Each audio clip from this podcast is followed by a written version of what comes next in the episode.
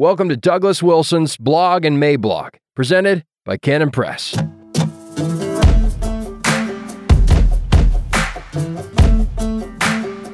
The Challenge of Puritan Yeast, June 26, 2023. Introduction I'm currently enjoying Conservatism, a Rediscovery by Yoram Hazony. One of the ways I evaluate a really good book is by looking at all the thoughts it churns up in my head, which this book is most certainly doing. Which in turn reminds me of that famous Wodehouse line He had a mind like a soup in a poor restaurant, better left unstirred. But Hazony went ahead and stirred anyway, and here you are, poor fellow. The thoughts I want to unpack here have to do with the challenging relationship of conservatism and ideology, meaning the deeply protective nature of the former and the disruptive nature of the latter.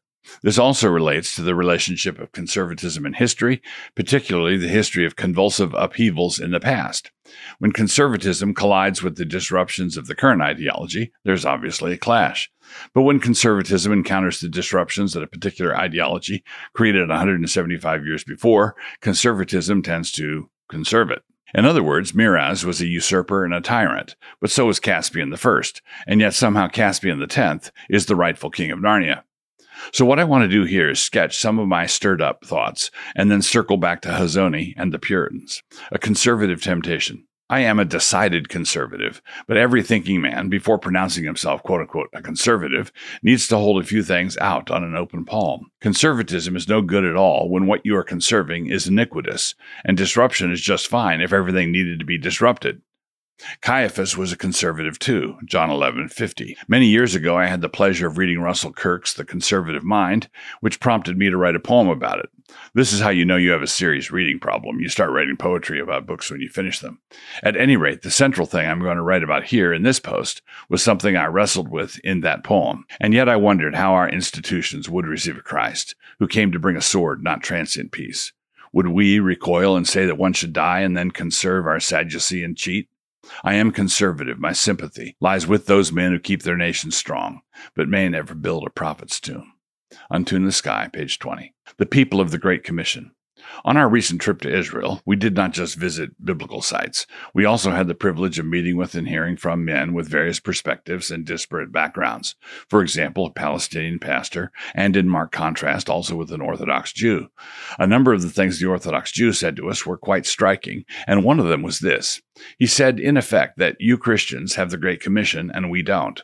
We don't have the obligation to persuade everyone to become Jewish, and you do have an obligation to evangelize. So think about that for just a couple of minutes and think about conservatism in the light of your meditations. When Christ gave the Great Commission to his disciples, there was not a single nation on earth that was not going to be seriously disrupted by the efforts of Christ's followers to do just what he said. As Christians were preparing to fan out across the globe, nothing about what they were going to do was conservative. But at the same time, what they were going to do was going to have the result of creating a heritage well worth conserving. This highlights the problem with a word like conservative. There is no virtue or vice to be found in a transitive verb. All the action is to be found in the direct object. Is a man to be praised because he conserves what?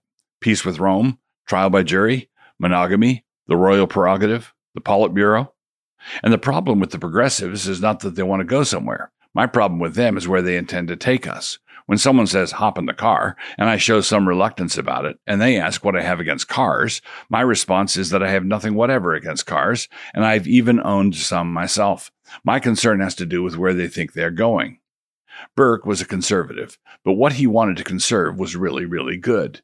The Aztec system of human sacrifice was not really, really good and needed to be upended by somebody, and I don't even care that it was Cortez. Somewhere in between would be Confucian China during a time of peace, and I suspect that Burke would not be a big fan of the disruption that zealous Christian missionaries would bring to a place like that. Contrasting temperaments.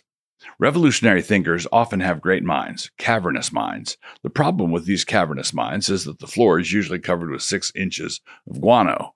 They have the kind of great minds that bats fly out of. The conservative mind is far more cautious. Hostile to ideologies, it can generally be taken as much more of a temperament than a specific program for action.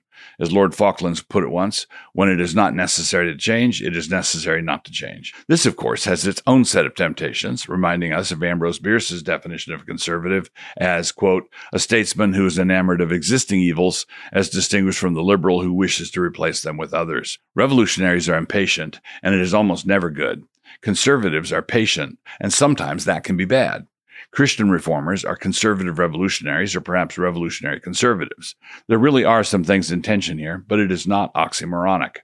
This is difficult because it is hard to compare a program of action with a temperament, at least if you want to compare apples to apples. Conservatism is reluctant to take up an abstract program in order to try to implement it across the board, as in, let's do it now. This is because conservatives are historical empiricists and have the kind of temperament that assumes that if something is here, somebody must have had a good reason for putting it here. This is simply Chesterton's fence. Chesterton's fence is the principle that a reformer should not be allowed to change something around unless he understands the reasoning behind the thing he wants to change. But historical empiricism can be articulated and defended, as can Chesterton's fence, which means there's an element of ideology in it. Not impatient ideology, but some ideology, and I begin to suspect that the problem that conservatives object to is not the ideas involved in ideology so much as the know it all impatience when it comes to application. A nation, not an idea. There are some people who want to think of America as more of an idea than a nation. Instead of building a polis, they think of it in terms of a political platform. Liberty for all would be an example of the grand American ideal. The problem this approach faces is the problem that sex creates for them. This is because sex means children, and children mean generations, and histories, and developments, and customs, and a heritage. And after 175 years of this, what you have is a nation, a people, who are held together by far more than that original idea. If the people are faithless to the founding ideals, their culture wanders off into the weeds, but with the original sentiments inscribed in the marble of various libraries. But even if they're faithful to those ideals, the ideals are now instantiated in the customs and mores of a people, and those embodied ideals now have a great deal of civilizational authority. They've become definitional and have become an essential part of the definition. And this is why most of the definitions we actually live by are not found in dictionaries, but rather in the historical paideia of our heritage. No nation ever lives over generations with the purity of an abstract set of ideals. Every nation develops their own cultural patina, just like the family silver does. Puritan yeast, different kinds of dough. Now it is time to circle back to Hazony's book, and I will begin with a niggle. He tends, in my view, to inadequately distinguish the ecclesiastical parties of the 17th century, dividing them between the Anglicans and the Puritans. I would prefer to divvy them up a tad differently the Anglican absolutists, the Anglican slash Presbyterian churchmen, and the separatists. The first group were the supporters of the Stuarts' grandiose and absolute claims. These were the prelates against whom Rutherford battled. The third group would be the independents, men like Cromwell. They were Calvinists, and many of them were good men, but they were not strictly speaking Puritans, in that they had given up on wanting to purify the official church. And so the Puritans were those who wanted to quote unquote purify the Church of England of its popish tendencies, but this means that they still wanted to have an established Church of England, which the independents didn't want at all. The Anglican churchmen were comfortable with bishops, Hooker, and the Presbyterian churchmen were not, Cartwright, but they were all comfortable with the national church, and they all wanted a monarch who did not think like Yertle the Turtle. But with this distinction made, Hazony does note something important. He points out that the scope of the Puritan movement in 16th century England was, quote unquote, universal. They were precise thinkers, and they believed that they had successfully recovered from Scripture the blueprints for human society to which all human societies ought to conform. Over against this was the deeply conservative tradition represented by men like Fortescue earlier, Hooker, Selden, and Hale, men who argued that it was not enough to have just the right amounts of Puritan yeast. You also needed to take into account the nature of the dough. English dough was going to be very different than German dough. What about that? The strict Calvinistic temperament, whether Puritan or independent, did have it all figured out and did not leave much room for the smudging factor of historical precedents. There were Puritans who wanted to change it all now and who had the impatience of revolutionaries. Quote, Unless we can imagine the freshness, the audacity, and soon the fashionableness of Calvinism, we shall get our whole picture wrong. It was the creed of progressives, even of revolutionaries. It appealed strongly to those tempers that would have been Marxist in the 1930s. The fierce young Don, the learned lady, the courtier with intellectual leanings were likely to be Calvinists. C.S. Lewis, English Literature in the 16th Century, page 43.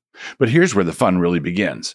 The conservative reforms advocated by men like Hooker took root in the Anglican Church and tradition. The Presbyterian reforms advocated by men like Knox and then Melville got seriously established in Scotland.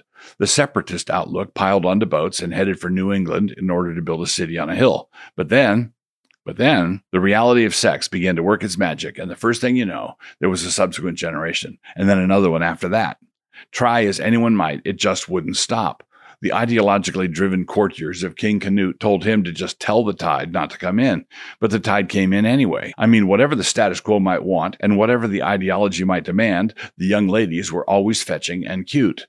Because of that, these nations always tended to develop in ways contrary to the ideals of the purists.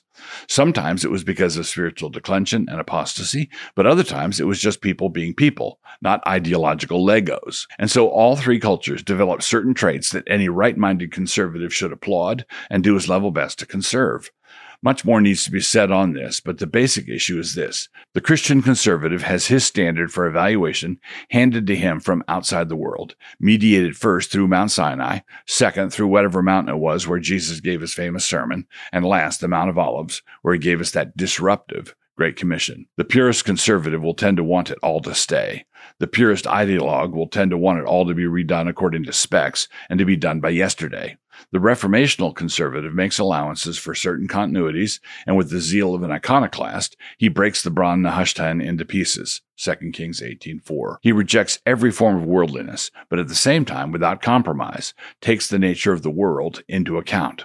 Quote, when thou goest forth to war against thine enemies, and the Lord thy God hath delivered them into thine hands, and thou hast taken them captive, and seest among the captives a beautiful woman, and hast a desire unto her, that thou wouldst have her to thy wife, then thou shalt bring her home to thine house, and she shall shave her head, and pare her nails, and she shall put the raiment of her captivity from off her, and shall remain in thine house, and bewail her father and her mother a full month. And after that thou shalt go in unto her, and be her husband, and she shall be thy wife. Deuteronomy 21, 10 through 13. Let these things serve as an allegory. If you are enjoying these videos and would like to support this channel and the work of Canon Press, join up at Canon Plus. Just click the link, create an account, and have a look around.